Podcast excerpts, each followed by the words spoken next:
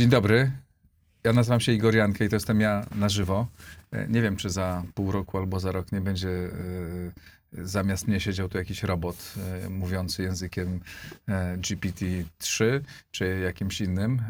Czy to się może stać? Czy sztuczna inteligencja i te najnowsze rozwiązania, które pojawiły się na rynku, są dobre, pomogą nam, czy nam zagrażają? Czym one są? I co się z nim będzie działo. O tym dzisiaj w Układzie Otwartym. E, przypominam, że to program, który możecie oglądać bezpłatnie i słuchać bezpłatnie na wszystkich platformach podcastowych, oglądać bezpłatnie na YouTubie, e, a utrzymuje się dzięki wsparciu patronów. Wszystkim patronom bardzo serdecznie dziękuję. E, kto z Państwa chciałby dołączyć, zapraszam e, na mój profil w serwisie patronite.pl. A teraz zapraszam na rozmowę. A oto mecenasi Układu Otwartego. Firma DevTalent, budująca zespoły programistyczne dla klientów z branży finansowej i cyberbezpieczeństwa. OnGeo.pl, geoportal dostarczający raport o terenie z diagnozą dowolnej działki dla właścicieli, sprzedających lub kupujących. MW Kancelaria Doradztwa Restrukturyzacyjnego, która zajmuje się pomocą dla firm w trudnej sytuacji finansowej.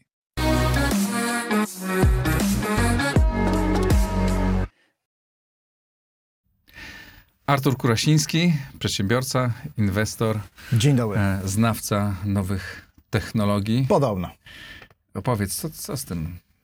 Czy ja tu jeszcze mam, mam, co robić jeszcze, czy już za chwilę e, maszyny będą robić lepsze programy? Wiesz co, uwielbiam taką narrację, bo to jest coś, z czym e, słyszymy, o czym słyszymy i z czym mam do czynienia od, od e, kilkudziesięciu lat. To jest taki, powiedziałbym, że bardzo wypromowany i bardzo mile podchwytywany przez głównie Hollywood e, trend, to znaczy przyjdą roboty i nas zjedzą, e, będzie Terminator, zbuntują się komputery, nastąpi apokalipsa i tak dalej.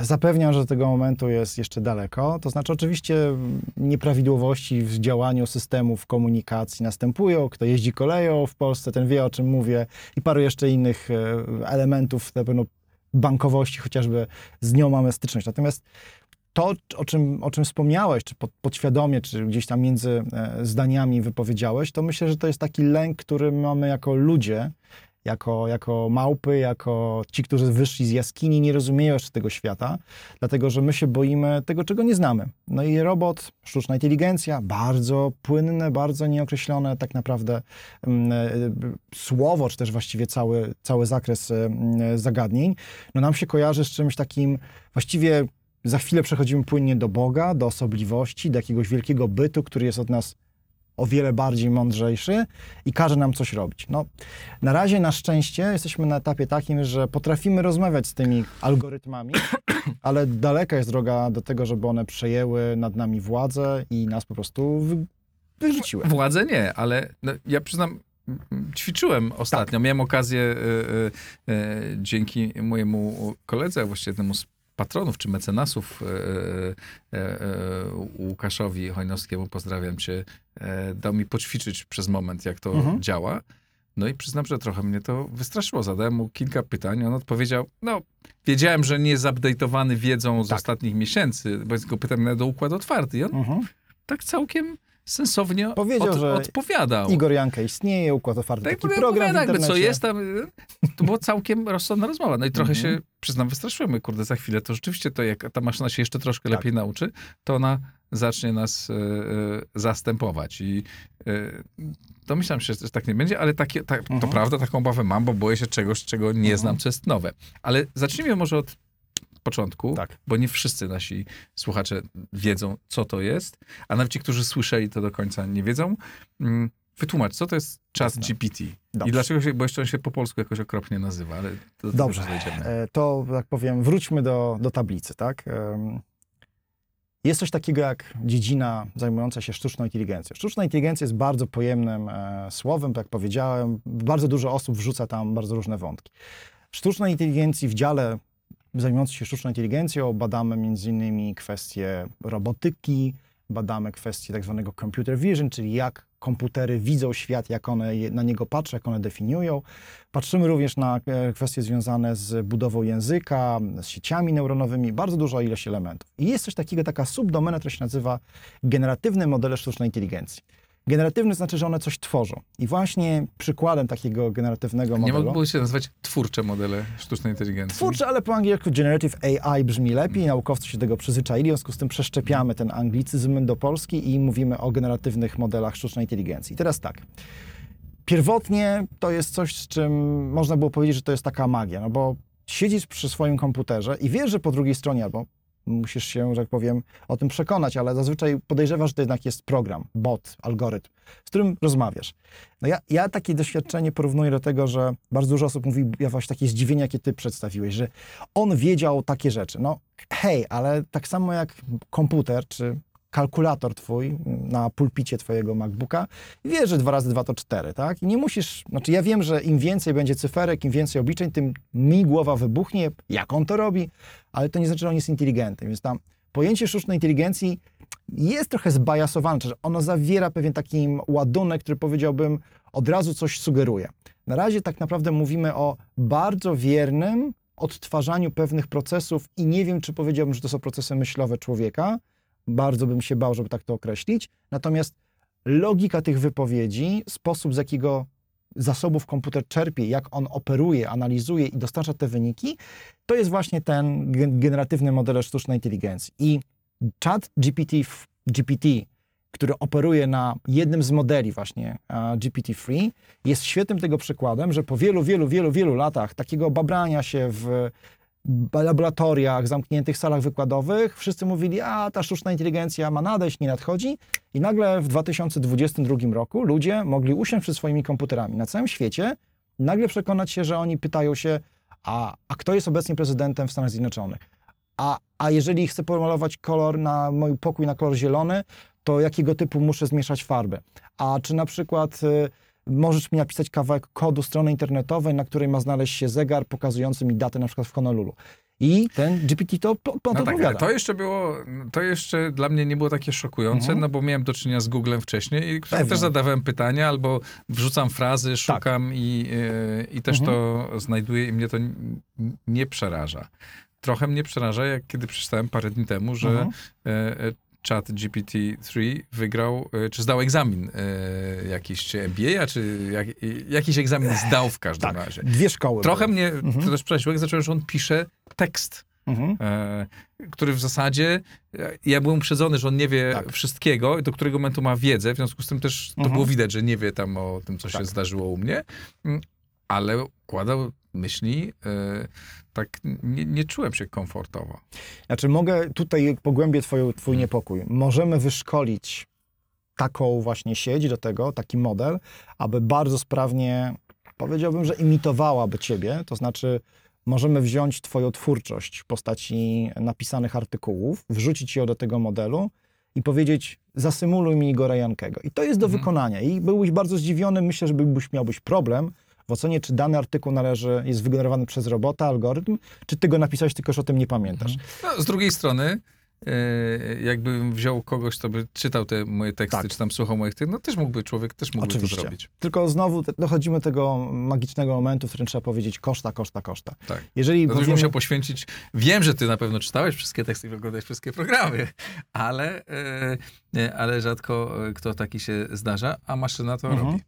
Co gorsza, na chwilę obecną również możemy tak naprawdę, dodając kawałek e, komendy, czyli tego prompta, możemy powiedzieć daj mi 80% prozy Igora Jankego, a 20% na przykład prozy e, Witki, e, Witkacego. Albo na przykład zmieszaj to jeszcze i dodaj tam trochę Mickiewicza. I to jest możliwe do osiągnięcia. Podoba mi się takie towarzystwo. Możemy również, wiesz, popłynąć bardziej, możemy zrobić cię poetę, albo możemy zrobić, nie wiem, przedstawiciela jakiegoś, wiesz, niszowego nurtu w e, literaturze. Natomiast co to udowadnia? Udowadnia to, że dostarczamy komputerom, algorytmom bardzo dużą ilość wiedzy w postaci tekstu i mówimy, to są na przykład e, teksty związane z, to są teksty literatury wysokiej, tak? To są literatury niskiej i oznaczamy je. A na, na koniec każdego tego procesu, na końcu każdego procesu siedzi człowiek, literalnie człowiek, który mówi, to jest na przykład część zdania, która nazywa się tak, a to jest drzewo, a to jest na przykład samochód. Musimy to się nazywa labeling. Musimy pokazać, musimy oznaczyć w tym tekście elementy de facto słowa, które potem, potem komputer bardzo sprawnie operując mówi, aha, to mi się wydaje, że już rozumiem, czy w tej scenie chodzi o to i o to. Natomiast komputer nie wie. To nie jest tak, że on ma świadomość, ma inteligencję i umie powiedzieć, czy podmiot jest akurat w tej scenie tym albo Mhm. tym, tym słowem. Więc do tego jeszcze jest daleko. Prawdę mówiąc, ja się tak bardzo tego nie obawiam. E, w moim Mhm. osobistym, znaczy dla siebie, tak. Bo myślę, że to jest tak specyficzny program, że jakby on jest taki, jak ja. No jest oparty o to twoją osobowość. Poza tym też tak? ludzie lubią, nie lubią, prawda? Ktoś tak mówi, lubią moi gości, nie lubią i, i, i jakby to, to pewnie nam nie zagraża. Myślę, że, wi, że jak to przy każdej rewolucji, a to wygląda na poważną rewolucję, Jest rewolucja.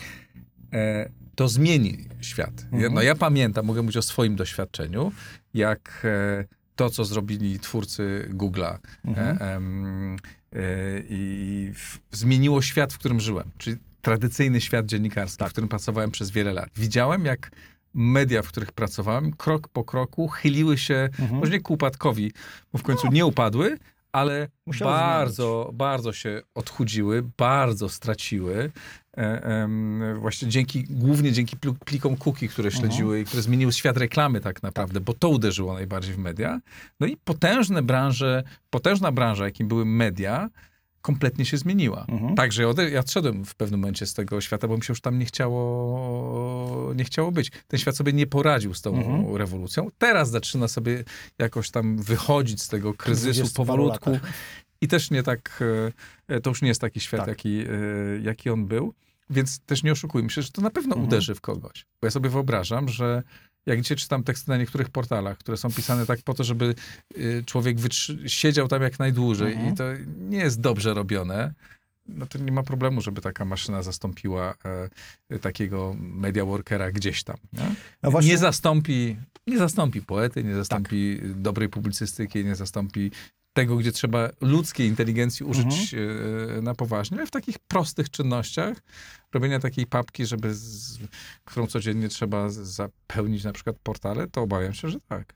Zgadzam się i tutaj e, są dwa takie ekstrema. Jedna, jedna mówi, ludzie, którzy mówią, przyjdzie AI nas zje, mm, wskazują właśnie na to, że AI, rewolucja, która się dokonuje na naszych oczach, będzie miała ogromny impact społeczny i ekonomiczny, bo na przykład właśnie okaże się, że tak naprawdę nie opłaca się już trzymać ludzi za 3000 netto na, na etacie, bo oni nie, wyro, nie wyrobią tylu artykułów, nie stworzą tylu tekstów, jak właśnie jakiś kupiony za śmieszne pieniądze, za dostęp miesięczny na poziomie 50 dolarów, taki właśnie bot. W związku z tym możemy się pozbyć tych ludzi i na przykład zainwestować o wiele więcej w, infra w infrastrukturę e, technologiczną naszej firmy. Z drugiej strony jest grupa osób, która mówi, słuchajcie, słuchajcie, to jest naturalna kolej rzeczy. W historii ludzkości zawsze dochodziło do fundamentalnych zmian. Najba najbardziej chyba taką spektakularną, którą możemy porównać, tak mi się wydaje, to jest rewolucja industrialna, gdzie była grupa ludzi, którzy uważali, że maszyny, postęp, e, budowa fabryk, właśnie odchodzenie od tego pierwotnego, spokojnego, e, sielskiego obrazu świata jest błędem. I ci luddyści niszczyli to, wręcz dopuszczali się aktów przemocy. I teraz mamy XXI wiek, w którym my żyjemy w erze, która tak naprawdę coraz bardziej przyspiesza, to znaczy era przyspiesza w stronę konwer konwersji na tą nieszczęsną cyfrę. Wszystko staje się ucyfryzowane. Mamy do czynienia z usługami. Nasze, nasze życie, jak patrzymy sobie na nasze biurko 20 lat temu, co na nim stało, był jakiś segregator na wizytówki, był kalendarz, ba, nawet była książka telefoniczna. A to wszystko nosimy jako element aplikacji w naszych e, telefonach w, w kieszeniach. Więc nas, ta zmiana następuje. Za tym szły, za, tym, za każdym razem ktoś tracił pracę. Oczywiście. Ten drukarz, Tak. ten, który układał te książki telefoniczne i tak dalej, Tak. i tak dalej. Ci wszyscy ludzie tracili pracę.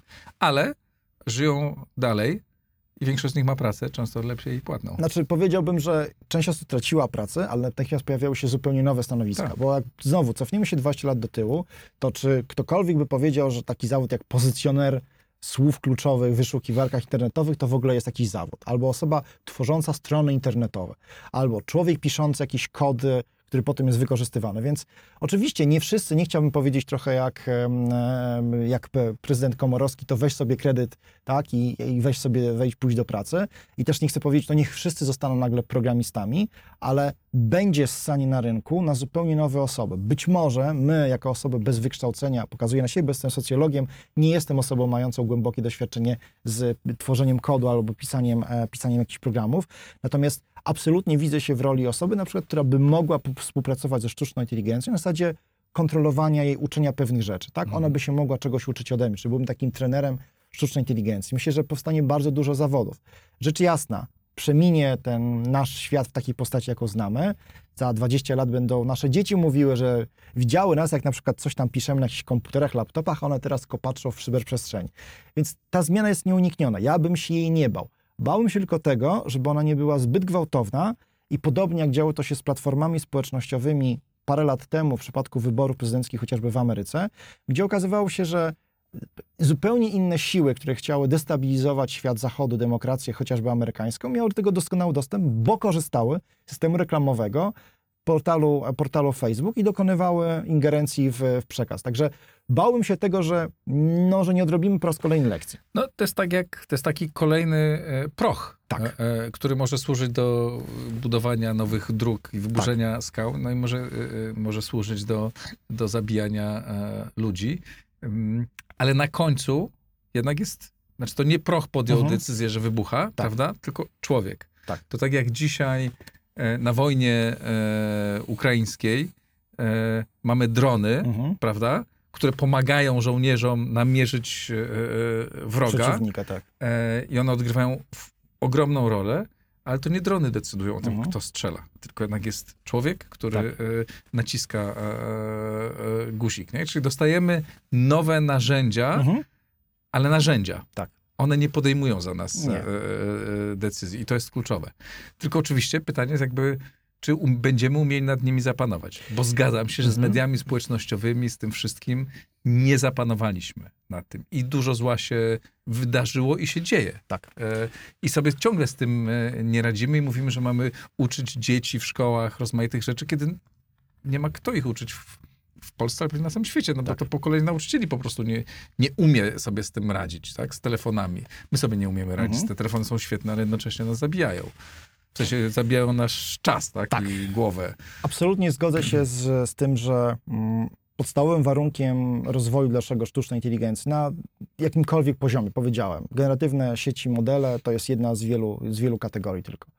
Jest to, żebyśmy pamiętali, co jest właśnie, co może być tym złym elementem. To znaczy, mamy wiele doświadczeń związanych z tym, jak technologia potrafi niszczyć. Powiedziałeś o, o, o rzeczach związanych z Twoją działką, czyli z mediami.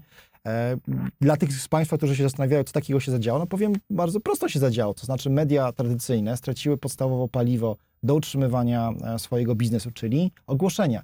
Dlatego, że zamiast drukować je w prasie w sensie papierowej, one przyniosły się do internetu. No i straciwszy taki, taki impact, możliwość płacenia pracownikom za ich czas wykonywany, gazety musiały dokonywać zwolnień. Jak dokonywały zwolnień, traciły wpływ, bo jeżeli chciałem się dowiedzieć o czymś bardzo szybko, to sięgałem po komórkę i szedłem do portalu internetowego, a nie czekałem aż następnego dnia w kiosku przyniesie mi pani moją ulubioną gazetę, ja wtedy mogę się rozkoszować tym drukiem. Co więcej, ta, ta zmiana jest jeszcze głębsza, bo ona nie polegała na tym, że ktoś kiedyś wykupywał stronę w Rzeczpospolitej Wyborczej, Mhm. tam dzienniku, czy gdzieś, a teraz wykupuje na stronie rp.pl, gazeta. PL. Nie, on mówi, ja chcę dotrzeć do mm, mężczyzn wieku tak. takich i takich, albo kobiet wieku takich i takich, albo ludzi, którzy myślą o kupnie czegoś. I co Mhm. więcej, ja nie płacę za to ogłoszenie, płacę Tak. dopiero wtedy, jak ktoś kliknie w No, to oczywiście. e, ogłoszenie. Czyli to, czy ono się pojawi na stronie tejże Rzeczpospolitej, czy gazety, czy dziennika, czy na jakimś kompletnie Mhm. niszowym portaliku, stronce i tak dalej, to jest wszystko jedno. I na tym straciły gigantyczne e, media, bo kiedyś były monopolistami. Tak. I, i, i to, jest, e, to jest to, co wy, wywaliło ten świat. Więc ta skala e, rewolucji była duża, no ale to przeżyliśmy, tak? Mhm. Znaczy, owszem, niektórzy zmienili zawody, ja byłem jednym, e, e, jed- jedną z tych, teraz wróciłem, ale też dzięki technologii Mhm. A no wróciłem właśnie. i mogę robić to w sposób zupełnie niezależny. To jest też taka historia zawróciła, tak? Ja dzięki, mnie ta technologia trochę wypchnęła, bo mi się Mhm. nie chciało w tych mediach, które już były tak słabe, pracować. E, A teraz ta technologia daje możliwość, żeby sobie samemu stworzyć medium i robić e, układ otwarty niezależnie od wszystkiego. Nie muszę mieć wielkiego inwestora. Więc e, wracając do Twojego pytania, czy takiego, takiego namysłu związanego z tym, jak to się może potoczyć. Uważam, że dobrze się dzieje, że mówimy o tym i że mówimy teraz, kiedy ta fala entuzjazmu i takiego trochę zaniepokojenia związanego z AI-em urosła, bo ludzie dostali narzędzie do ręki. To jest znowu taki przełom, o którym bardzo dużo osób nie rozumie, dlaczego to jest rewolucja, bo mieliśmy wiele takich przełomów. Mieliśmy VR, mieliśmy mm, kryptowaluty, mieliśmy metaversy, mieliśmy blockchaina. Ale one się nie stały. No właśnie, bo wiesz, ja i ty mówiliśmy o to, no, no ale dobrze, co to dla mnie znaczy? Dla Kowalskiego i Smitha w Stanach, co znaczy możliwość kupienia kryptowalut, jakieś zarobienie pieniędzy, ale ilość rzeczy, które trzeba wokół tego zrobić, potem jeszcze mieć wiedzę na temat, jak to spożytkować, jest ogromna. W przypadku jakiego czata, gdzie my jesteśmy tego przyzwyczajeni, bo od wielu, wielu lat, od właściwie od momentu, kiedy zaistniał system Windows, jesteśmy bombardowani tą okienkowością, wchodzimy na stronę i piszemy. To znowu podstawowy element, którym się komunikujemy z komputerami. My do nich piszemy. Być może za chwilę będzie to już wydawanie komend ustnych. Natomiast to jest coś zrozumiałego, więc ten czat bardzo głęboko wjechał i wszyscy mówimy teraz, wow, ale, on, ale on jest mądry, a on jest wspaniały, ja już bez niego nie mogę żyć. Więc musimy szybko podjąć decyzje prawne w ramach Unii Europejskiej, w ramach dużych, rozwiniętych krajów jak Stany Zjednoczone, co robimy dalej. Publikujemy te treści i nie panujemy nad nimi, czy na przykład nakładamy jakąś czapę prawną czy technologiczną na te firmy. Myślę, że będzie to ogromnie ważne w najbliższych latach, w którą stronę będzie właśnie szła e, deklaratywna, ale też taka realna zmiana prawa wynikająca z tego, że my powinniśmy już wiedzieć z tyłu głowy, mieć tę informację. Te duże portale, platformy inf- social mediowe, ale przede wszystkim też te korporacje technologiczne, one same się nie ograniczą. Nie ma takiej opcji. One będą szły w stronę zarabiania pieniędzy. Więc No, jest y, y, problem, już ta dyskusja się zaczyna e, na temat kradzieży. Tak. Ta, ta sama, która toczy się kradzieży praw intelektualnych od dawna. Ach, co można, branża książek co nie przeżyła, można, tak? Branża newsów przecież Tak. zaskarżała Google o to, że kradnąc im, biorąc do siebie i pokazując wyszukiwarce informacje, które są publikowane właśnie w internetowych wydaniach różnych portali, no to jest de facto działa na niekorzyść. I to było wałkowane w Unii Europejskiej, zdaje się, I że dalej y, i, nie wiadomo, co z tym I zrobić. będzie, tak? I teraz, y, nie wiadomo, wszyscy walczą, tylko że wygrywają ci najsilniejsze, tak? Google wygrał, bo po prostu Tak. poszedł mocno i, i stał, się, stał się potężnym graczem. Pytanie, e, no bo to ten czat, on będzie jakby czerpał z naszej twórczości, tak? Z twojej, mojej, e, będzie się uczył. No i teraz pytanie, czy to jest, czy ma prawo, czy nie ma Mhm. prawa, tak? Jak daleko e, możemy sięgać? Ta walka na pewno będzie się, to, będzie się toczyć. Pytanie, czy mam pewność, że to będzie rewolucja? No bo sam powiedziałeś, Mhm. ten VR to jest taką rewolucją, miał być taką, jest już wszystko mieli, co ja miałem w okularach, wszystko widzieć, tak, nie ma tego i moim zdaniem nie będzie, bo to jest nienaturalne, Mhm. tak? To ja jednak jestem normalnym, żywym człowiekiem, tak samo jak to metaversum od początku wydawało mi się czymś takiego, no jak ja, jak chcę tutaj z Kurasińskim na żywo się Mhm. spotkać, tak? Owszem, fajnie, mogę, tak e, używamy Zooma i Tak. rozmawiamy, ale jednak na końcu chcemy się spotkać na Mhm. żywo, tak? No Jak mnie ktoś pyta, czy możemy zrobić rozmowę na odległość, tak czasem robię, bo Mhm. nie mam wyjścia i Tak. to jest świetnie. Ale jeśli mogę spotkać się na żywo, jest lepsze. Dlatego Mhm. metaversum nie zastąpi e, normalnego, realnego świata. Absolutnie, tak. Pytanie właśnie, czy to może się zafascynowaliśmy tym, co jeszcze nie, dopiero wchodzi, a to za pół roku może zapomnimy o tym, albo za dwa Wiesz co, lata. no to tutaj bym chciał jednak oponować, to znaczy y, moje zdanie jest następujące. Bazuje na stanie wiedzy na 2023 rok, e, początek. E, Przede wszystkim jest już bardzo, bardzo, bardzo wiele tych elementów związanych ze sztuczną inteligencją w naszym życiu. To znaczy, znowu, jak mówimy o sztucznej inteligencji, się spod- spodziewamy jakiegoś super bytu, który odpowiada na fundamentalne, wręcz nawet takie metafizyczne pytania w stylu czym jest życie, a de facto ta sztuczna inteligencja w rozumieniu algorytmów, które są uczone, występuje w bardzo wielu miejscach. Tak jak ja zawsze powtarzam, daję taki przykład. Jeżeli korzystasz z usług przewozu osobowego zwanego Uberem, Boltem, czy jakimiś innymi nazwami, to czy wiesz, że jesteś oceniany przez taki algorytm? Jeżeli zamawiasz poprzez tą aplikację, to kierowca, który chcecie potencjalnie wziąć, on dostaje pęczek informacji, czy Igor na przykład nie spóźnił się, albo czy Igor nie odmówił wiele razy tego przejazdu, czy Igor na przykład prosił nas o zwrot pieniędzy za przejazd, ponieważ nie podobał mu się samochód i tak dalej.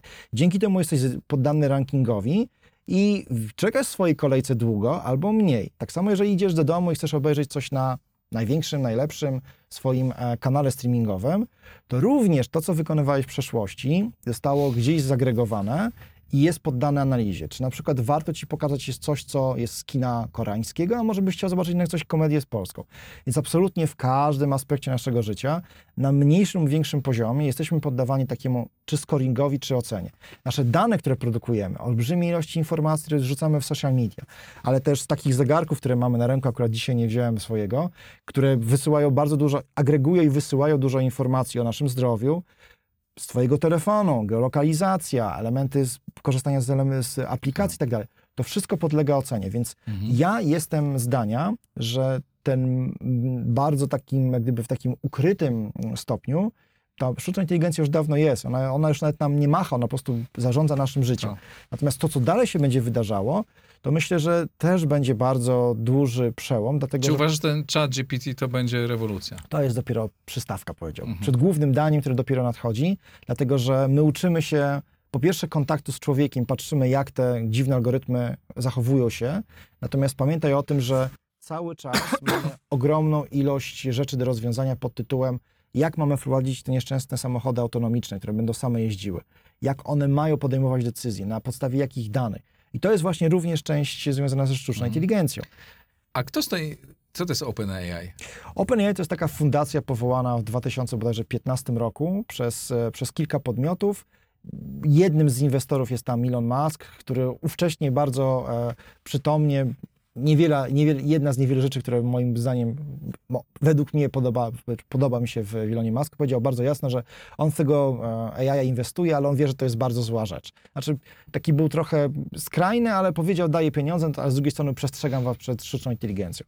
I to jest konsorcjum, to jest organizacja non-profit teoretyczna, teoretycznie, która rozwija właśnie między Czy innymi... to nie jest firma? To nie jest firma, to jest fundacja, Aha. która ma zajmować się właśnie rozwojem sztucznej inteligencji. W nią na pewnym etapie dosyć nie, wczesnym zainwestował Microsoft w miliard dolarów.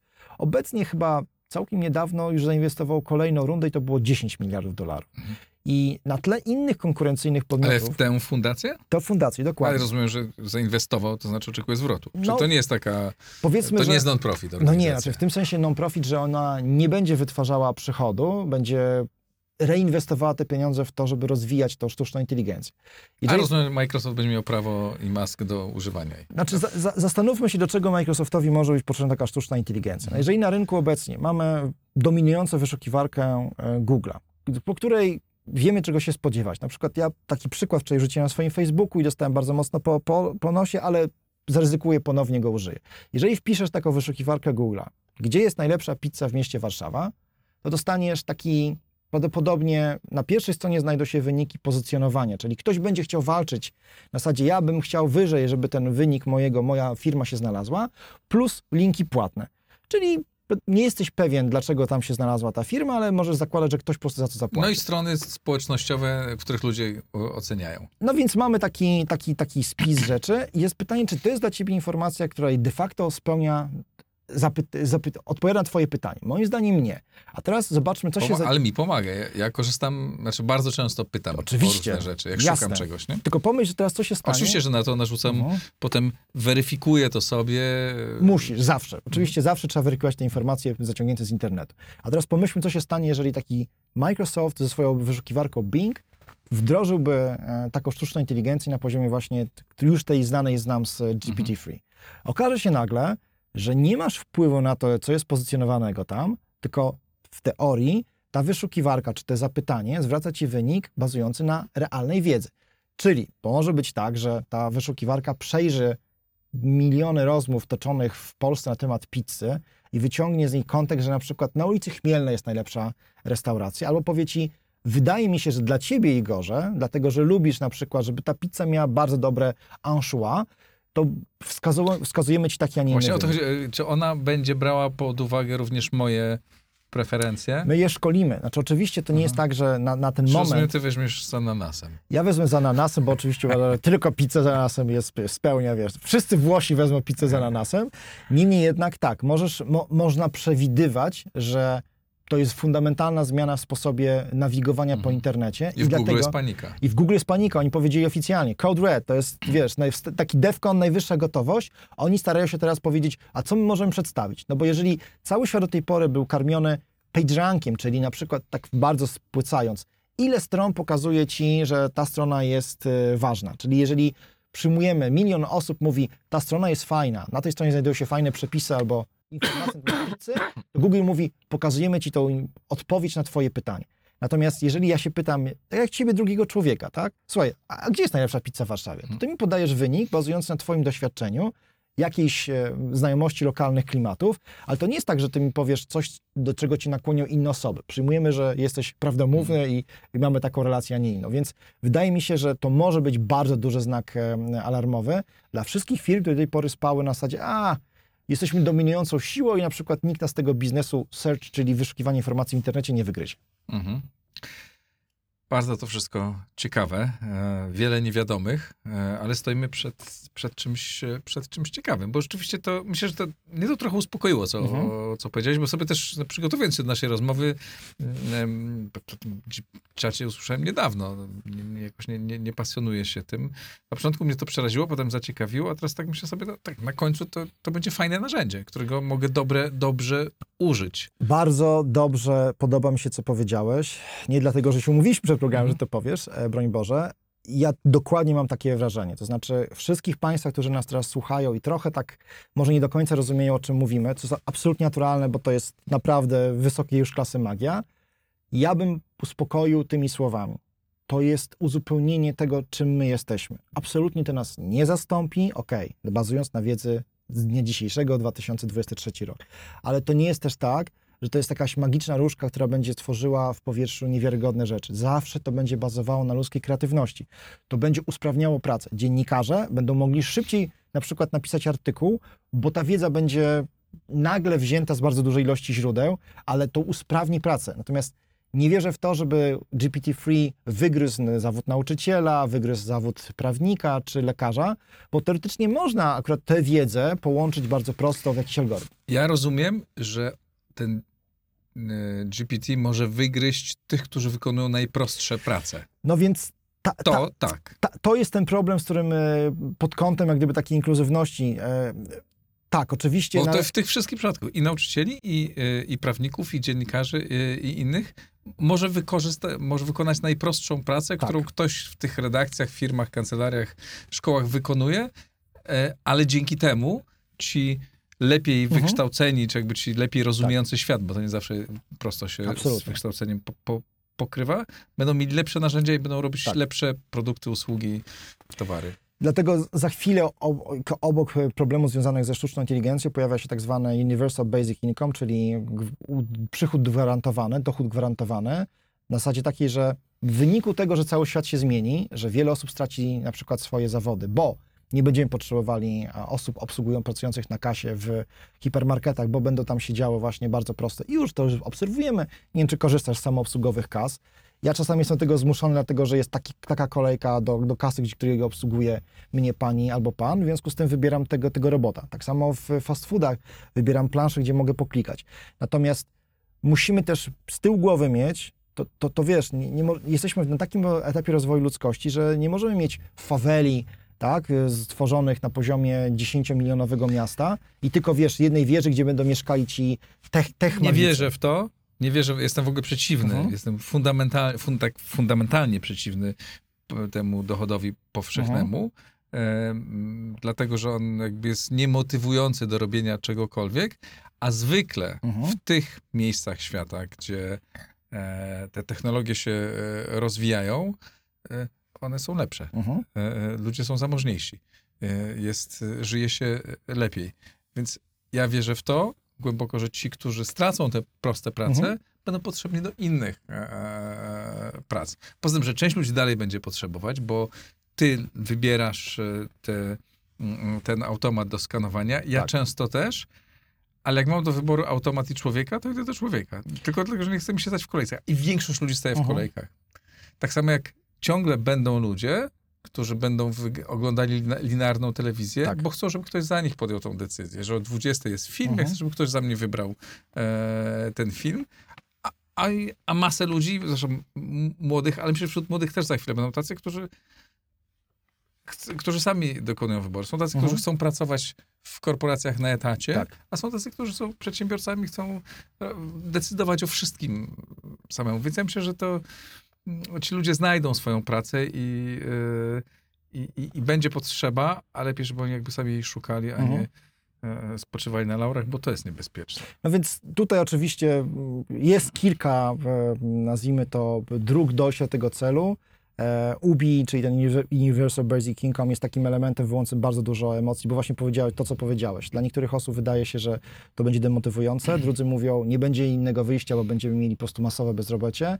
Trzecia strona mówi, ale zobaczcie do Eurostatu, nic tutaj się nie zmienia, Polacy pracują coraz więcej, miało przyjść roboty, gdzie są te roboty? Ja bym chciał przestać pracować. Nic tutaj nie pokazuje, że nagle nam gwałtownie spada na przykład ilość Roboty osób. są, ale Są. pracy jest coraz więcej, Oczywiście. bo się gospodarka rozwija. Więc y, y, możemy tylko patrzeć na te wektory rozwoju. Ja jestem też raczej o sobie mówię, że jestem tech realistą. Byłem kiedyś tech optymistą, czyli że każda, wiesz, solucjonizm na poziomie technologii rozwiąże wszystkie problemy. Wyleczyłem się z tego. Uważam, że powinniśmy bardzo bacznie patrzeć na rozwój technologii, dlatego określam się mianem tech realisty. Nie jestem tech pesymistą, nie jestem osobą, która mówi, o Jezu, ta technologia, Facebook, te AI i te Amazony po prostu nas wezmą i zabiją. Dlatego, że uważam, że jednak właśnie to jest ta domena człowieka, że on w pewnym momencie mówi stop, nie chce i zaczyna się odwrót w drugą stronę. Ludzie mają komórki, ale to też nie znaczy, że porzucają kontakt społeczny. Pandemia nam pokazała dobitnie, jesteśmy ludźmi, czyli istotami społecznymi. Musimy mieć kontakt z drugą osobą. Zooma nienawidzimy, mamy, mamy awersję do Zooma, bo to jest patrzenie się w siebie w ekran, a lubimy się spotykać. Nasza mimika, nasz zapach, mowa ciała, to wszystko jest elementem naszego społecznego kontaktu.